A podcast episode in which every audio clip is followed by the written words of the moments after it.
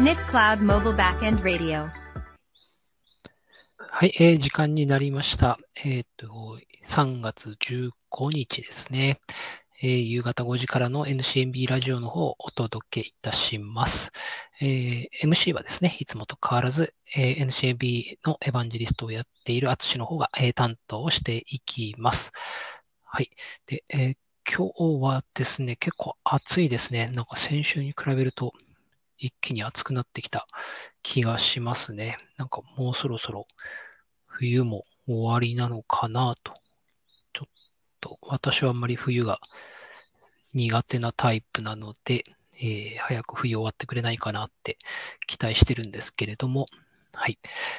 えっ、ー、と、まずですね、NCNB の方を軽くご紹介すると、えー、NCNB というのはですね、えー、MBURS と呼ばれるサービスを提供しておりますと。で、 mBaaS というのは、 mobile backend as a service と略で、え、いわゆるアプリですね、スマートフォンアプリとかタブレットアプリとかのバックグラウンド側、サーバー側の機能をまるっと提供するサービスとなっております。例えば会員管理、データストア、ファイルストア、と、プッシュ通知とかですね、えー、そういった機能を提供して、まあ、皆さんがですね、えー、いわゆるアプリの UI 側の方の開発に専念できるようにするといった、そんな、え、サービスとなっております。で、えこの NCNB ラジオはですね、まあ、あの、我々アプリの方にですね、フォーカスしておりますので、そういった意味でアプリ界隈のニュースとか、えー、なんかこう最新の技術とかですね、えー、そういったものを、えー、ご紹介していくという、そんなラジオになっております。はい。で、えー、NCNB なんですけれども、えー、Twitter アカウントがありまして、えー、ニフクラウドアンダースコア MB ですね。で、えー、Facebook アカウントの方はアンダースコアがない、えー、ニフクラウド MB というのでやっておりますので、えー、ぜひフォローの方お願いいたします。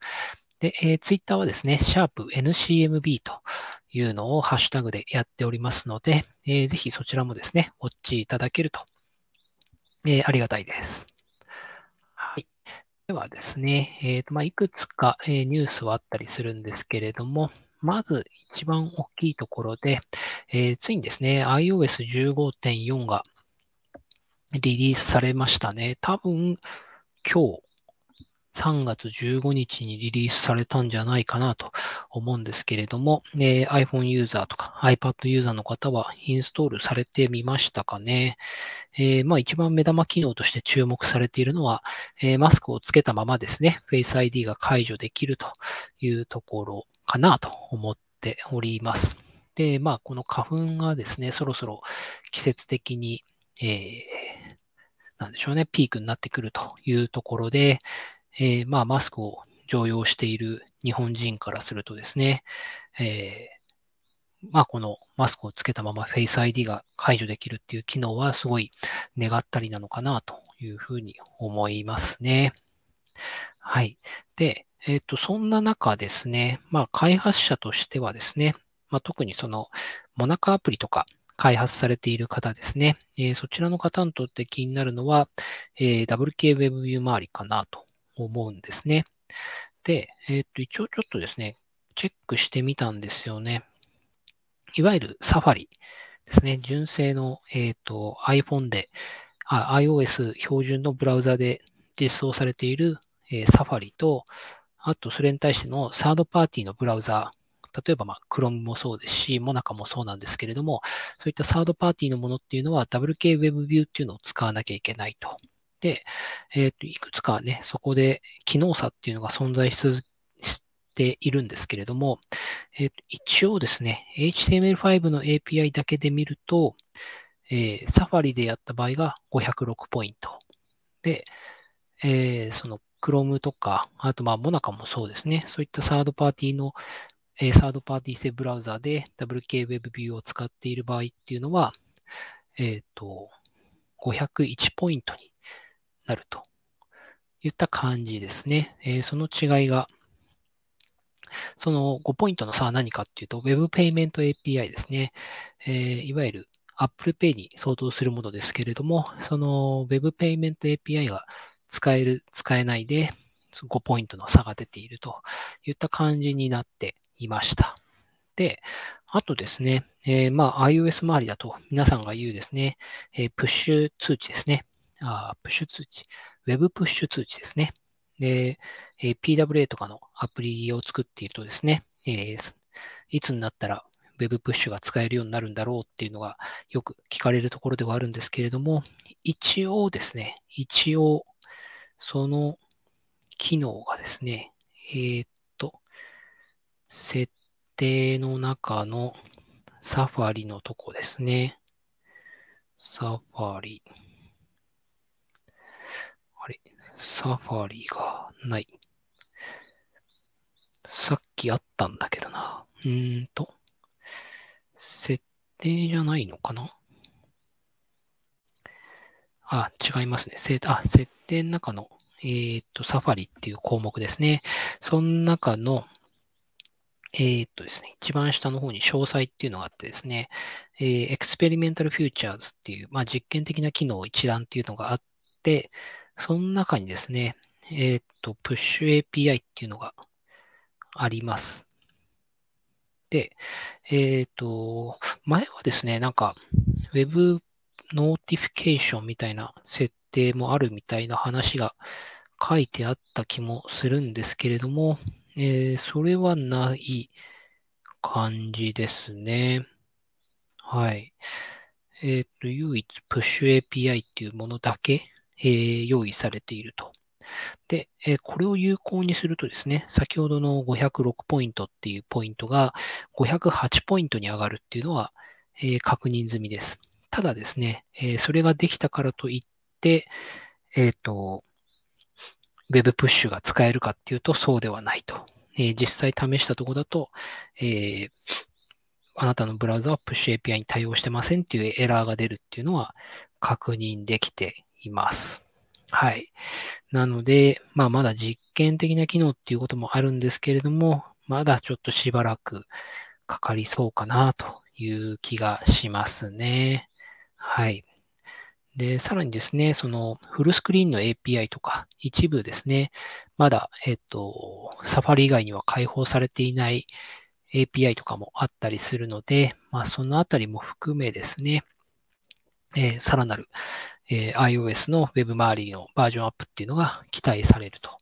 いった状態なのが、まあ、今日、今日、昨日、今日とかですかね、えー、リリースされた iOS15.4 にえ関する書簡といったところになります。はい、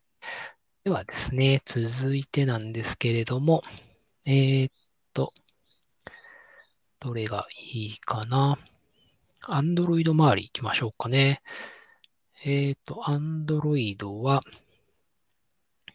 あ、この Android えー、アプリをアーカイブしてストレージを節約できる新機能を発表というのがエンガジェットの日本語版の方でですね、えー、発表されています。で、えー、これはですね、えーとまあ、最近の、えアプリっていうのは容量が結構増えてきていてですね、えまあ、アプリをインストールしすぎると結構その容量を逼迫してしまうとで、その結果としてですね、えユーザー自らこうアプリをいちいち、え削除しなきゃいけないっていう手間があるということですね。で、そんな中ですね、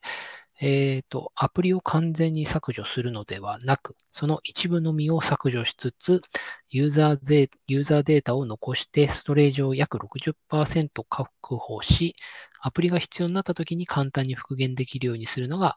アーカイブ機能ですと。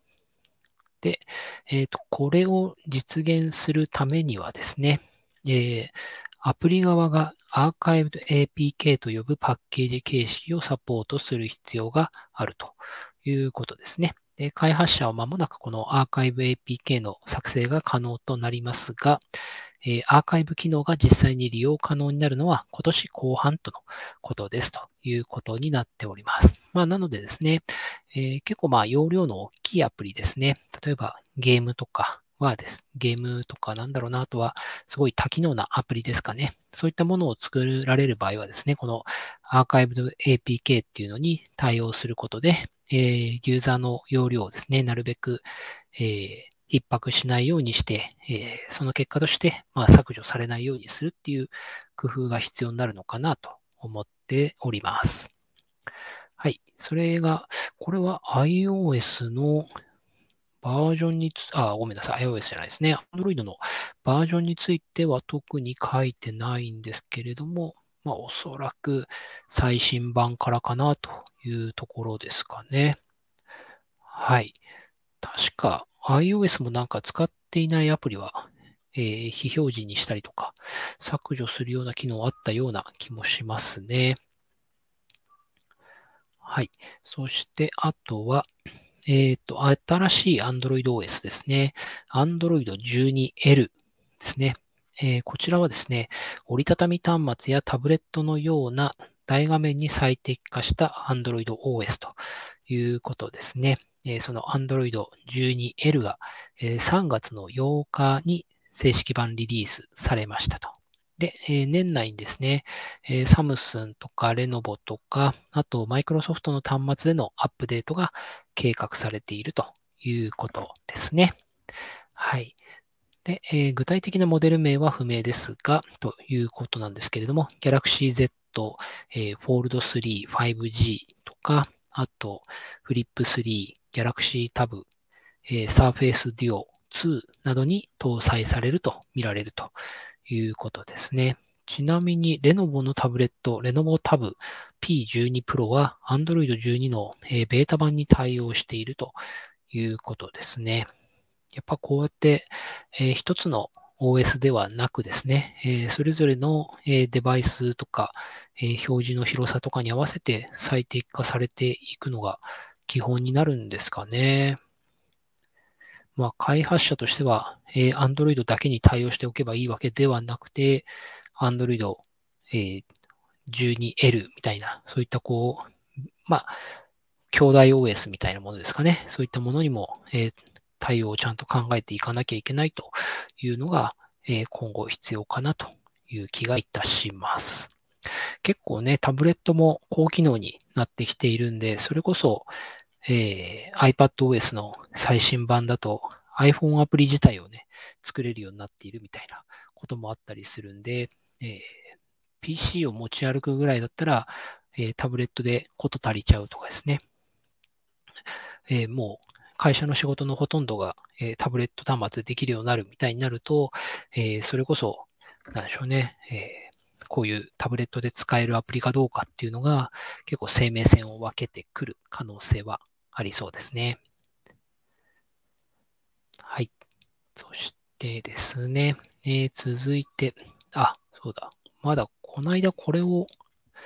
えー、先週のラジオをやっていたときは、Apple の発表がまだだったときですね。で、えっと、どうでしょうね。皆さん見られましたかね？えー、っと、そのイベントで発表されたものなんですけれども、まずまあ、えー、iPhone SE 第3世代と、えー、iPad Air の第4世代で、えー、まあ一番インパクトがあったのが多分 Mac Studio と Studio Display の2つですかね。で、Mac Studio は、えー、っと、Mac mini がなんか分厚くなったような感じですかね。なんか上半分はえー、クーラーだっていうふうに言われていた気がしますけれども、えー、結構分厚くなった感じですね。で、その中に M1Max と、あと、新しい M1 Ultra ってやつですね。この M1Max は確か、えー、MacBook Pro に最新の一番強力な MacBook Pro に搭載されていた気がしますけれども、その M1Max と、さらにそれを超えるですね、M1 ウルトラっていうのが搭載されたマシンとなっていますと。なかなかフォルムがやばいなと。なんかこのすごい分厚い感があってですね。えー、かなり発熱とかが心配されるのかなという気はしますね。えっ、ー、と、Mac Studio が24万9800円とまあ、なかなかいいお値段だなという気はするんですけれども、スタジオディスプレイ。これは、えー、5K, 5K のレティナディスプレイらしいんですけれども、これも19万9800円ということですね。なかなかいいお値段ですね。この、確かスタジオディスプレイって、OS が、そうそう、えっ、ー、と、内蔵の A13 チップが搭載されているんですよね。ディスプレイの中に、まあ、簡単なこう、OS の、まあ、CPU が入っているということがなかなか面白いですよね。で、えっ、ー、と、この A13 っていうのは iPhone11 と同じチップということですね。で、この役割としては、えー、センターフレーム、空間オーディオ、Hey Siri などの革新的な機能をスタジオディスプレイで使えるようにするということですね。で、このセンターフレームっていうのは、ビデオチャットの時に、えー、自分が視界に入るようにフレームを自動的に調整し、拡大または縮小する仕組みですと。まあ、結構画角を広く撮ってるんですかね。あのカメラが。で、その中でも、その、えー、個人を、えー、追いかけるような感じで、えー、調整してくれると。で、あとは、えっ、と、このスタジオディスプレイっていうのが、え6つのスピーカーがあるということなんですけれども、それらを連携して、えっ、と、うんと、どこだ？あ、空間オーディオですね。空間オーディオを実現すると。で、えー、さらにあとは、えー、スタジオディスプレイ自体が、えー、ヘイシリに対応するということですね。ハンズフリーでのヘイシリ音声コマンドを聞き取ることができるということですね。うん。これは、ヘイシリを使ってどんなことをするんですかね？一応でも単独では使えなくて、スタジオディスプレイで Hey Siri を使うには Mac との接続が必要ですと。うん。で、えー、Mac Mac, えー、Mac 側のリソースに余分な負担をかけることなく、えー、常に耳を澄ませて、Hey Siri を聞き取って、えー、すぐさま天気予報を話したり、タイマーをセットできるということですね。うん。でもまあ Mac とつなぐんだったら、あんまり Hey Siri が、Hey Siri のために A13 がいるのかっていう気もするんですけれども、まあ、はい。必要なんでしょうね。はい。そんな、えっ、ー、と、イベントだったんですけれども、えー、皆さんどうですかね？なんかこう、えー、買ってみたみたいな方いらっしゃいますかね？個人的には、まあ、Mac mini 出なかったし、MacBook も出なかったんで、いいかなと思ってスルーしちゃいましたね。はい。そんなところで、えー、イベントのお話はそんな感じですね。ではですね、えー、続いて、えっ、ー、と、まあ、開発周りっていうところで、えー、キータの記事からなんですけれども、えー、iPadOS の審査では、イーサネット接続が使われているというのが、えー、記事になっております。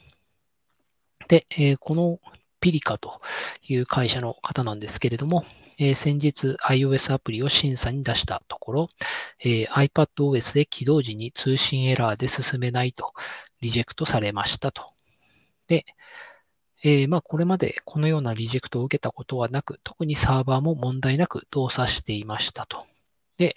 えー、なんで審査落ちになったかというのを調べる過程でですね、審査落ちメッセージに添付されていたスクリーンショットを確認したところ、通信インジケーターが出ていませんでしたと。で通常ここには Wi-Fi やセルラーのアイコンが表示されているはずですと。ということで、まあ、その、いわゆるアンテナが立っていない状態で、ただそれでも、えっ、ー、と、インターネットに接続しているという答えだったと。ということで、えっ、ー、と、まあ、あ、じゃあ、イーサネットでやっているのかっていうのが予測できたということですね。で、えー、実は iOS 9.3以降で Lightning to USB 3カメラアダプターを使い、え、そこに USB Ethernet アダプターをつなぐことで、えー、有線 LAN に接続できるようになっていますと。いうことなんですけれども、え、ではなぜですね、Ethernet で通信エラーになっていたのかというのを確認するとですね、えー、っと、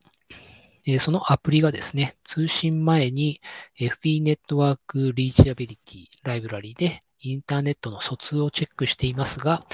このライブラリはセルラー接続でない場合は IP アドレスを検出する動作をしていましたが、これがイーサネット環境ではうまく動作していませんでしたと。あ、このライブラリがそういうチェックをしているということですね。リーチャビリティ FB ネットワークリーチャビリティっていうライブラリーがあるんですけれども、えー、それがですね、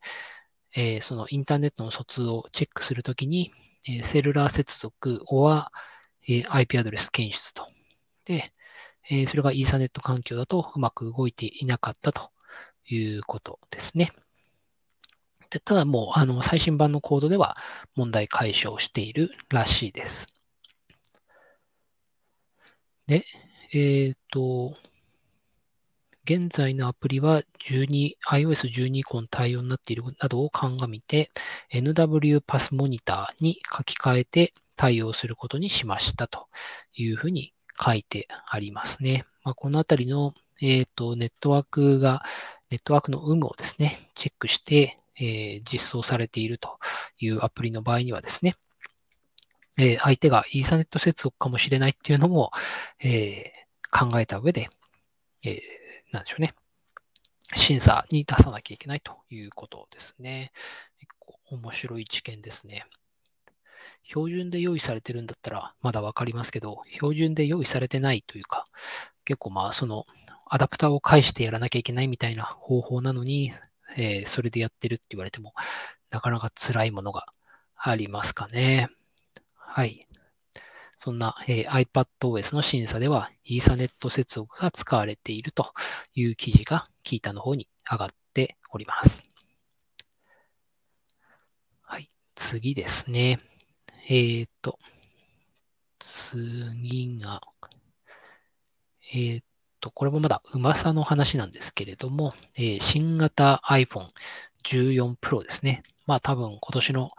秋ぐらいに出るものですかね。そちらには、えー、Face ID のデザインが新しいものに変わるんじゃないかという、えー、テスト中の画像がリークされたというのが出ております。で、えー、これ何が違うのかな従来のノッチに代わり、新たにパンチホールプラス、えー、ピル型デザインになると予測されていますが、えー、その画像が公開されていますと。うん。ノッチを置き換える可能性があるということですね。まあ結構このノッチ、まあそんなにいい感じじゃないですよね。これが好きな人ってそんないますかね？なんか横の部分、うん、情報を出したいのに出せないみたいな感じで、ちょっとめんどくさいなみたいな感じがしますよね。大抵、えー、セーフエリアみたいなのを設けて、この上の部分を気にしないような、えー、アプリのデザインとかにしてたりしますよね。この部分でなんかうまいこと活用して、えー、デザインを整えているみたいなものってあんま見ないかなと思いますね。で、えー、そんな中ですね、えー、そのノッチの部分を、えー、新しくですね、え Face ID が内蔵される、えピル型、錠剤型ですね、の、えカット。まあ、ちっちゃい、本当ノッチに比べるとちっちゃい感じですね。で、えその隣に、あとまあ、カメラの丸い穴が開いていると。いう風になるんじゃないかという風になってますね。とはいえですね、最近はもう iPhone の寿命も結構長引いていてですね、昔のものをずっと使っているという人も増えていたりするので、正直、この新しいデザインと、ノッチのデザインと、さらにノッチがなかった時代のデザインと、3つサポートしていくっていうのは、えー、結構大変なことなんじゃないかなという気がしますね。まあ、最悪、えー、2モデルぐらい、えー対えー、2世代ぐらいですかね。なんかこうサポートするみたいなのが、えー、暗黙の了解としてあったりするので、まあ、今年と来年とを、えー、ノッチある場合と、あとこのピル型デザインとサポートしておけばいいみたいな感じかもしれないですね。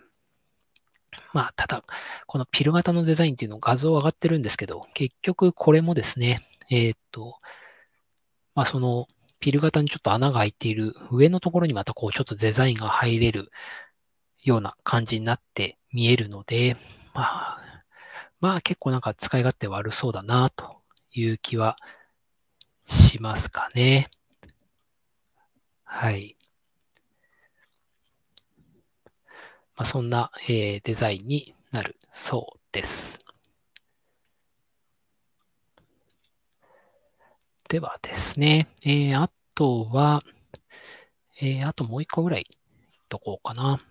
うんと、えー、Web、まあ、あの、アプリの Web に関連するところなんですけれども、えー、ファビコンの設定方法ということで、えー、最近の、これはコリスさんの記事ですね。最近のブラウザやデバイスに対応させる最小限のファビコンセットは、えー、6種類の、6種類のファイルで対応できますと。結構これ意外でしたね。なんかあの、ファビコンとかを一気に生成してくれるサイトで、えー、画像をアップロードするとですね、バババババってなんかもう20種類ぐらいですね、生成されるような気がしたんですけれども、えー、今はですね、まあ6種類やればいいというふうに書かれています。はい。で、えー、20種類以上の、えー、PN ピングファイルを、えー、用意する代わりに必要なのは5つのアイコンと、えー、1つの JSON ファイルだけですというふうに書かれております。えー、ファビコン ICO、えー、アイコン SVG、えー、Apple Touch アイコン、アイコン192、アイコン512、マニフェスト .webmanifest っていうこの6つのファイルですね。え、これを用意すれば、え、一応ですね、え、一通り合うということですね。えー、随分楽になりましたね。えー、モダンなブラウザであれば、SVG アイコンがですね、えー、読み込めるということで、随分楽になりますね。で、Apple デバイス用の、えー、180×180 のえー、ピングアイコンとか、あとは Android デバイス用の192.192.512.512のピングアイコンといった感じで、えー、結構種類は少なくなるかなと思いますね。はい。これ結構役立つ情報だと思いますので、デザイナーの方はですね、えっ、ー、と、探し方としては2022年のファビコン設定方法、様々なブラウザやデバイスに対応させる最小限のセットは6種類のファイルが必要というのを検索してみてください。はい。そんなところでですね。あとは、えっ、ー、と、イベントのご案内です。まずですね、えっ、ー、と、NCB は、まあ、このラジオは毎週やってるんですけれども、あとはですね、ハンズオンを、え定期的にやっております。えっ、とですね、まず、え今日が、えー、モナカと NCNB で位置情報検索アプリを作るというハンズオンをやっていたんですけれども、えー、同じ内容をですね、木曜日の夕方にも行います。で、えー、さらにですね、来週は、えー、フラッターと NCNB で ToDo アプリを作るというハンズオンですね。で、えー、さらに、えー、その来週の25日の金曜日にはですね、えー、新作でモナカと、えー、フレームワーク7を組み合わせてですね、で、NCNB でアプリを作るという、これはもうちょっと新作になるんですけれども、今までですね、結構 UI コンポーネントっていう、え、名称でですね、え、地図とか一覧とか、え、認証とかですね、いろんなコンポーネントを作ってきたんですけれども、えそれらをこう、パズルみたいにこう組み合わせてですね、えと、アプリを作るっていうのを体験してもらおうというハンズオンを3月の25日とですね、3月の30日に予定しているので、えぜひご参加いただければと思います。で、あとですね、え3月の31日ですね、木曜日なんですけれども、えっ、ー、と、新しい企画としてですね、ハイブリッドアップ居酒屋っていう、えー、トークイベントをやります。で、これはですね、えっ、ー、と、モナカとかに詳しい、えー、方が、まあ、3人集まってですね、えー、まあ、夜の7時から、うんと、居酒屋トークで、ちょっと最近のアプリ界隈の話とかですね、えー、モナカ関連の話とかをしようというイベントになっております。で、これは毎月ですね、えー、っと、最終週にやっていこうという話になっていますので、えー、ぜひですね、まあ、あの、夜9時から、あ、夜7時からということなんで、まあ、あの、リラックスしながらですね、ちょっとこう1時間ぐらい耳を傾けていただければ楽し、楽しめるんじゃないかなと思っております。えー、そのトークはですね、えー、バルテスモバイルテクノロジーズの山下さんと、あと、えー、ピープルソフトウェアの高本さん、で、あと私ですね、えー、中津川の方で、えー、3人でやっていくといったイベントになっておりますので、え、3月31日の夜7時からですね、え、ぜひご参加いただけると嬉しいです。はい。そんなところでですね、NCNB ラジオの43回は終了としていこうと思います。えー、皆さん引き続きお仕事頑張ってください。さよなら。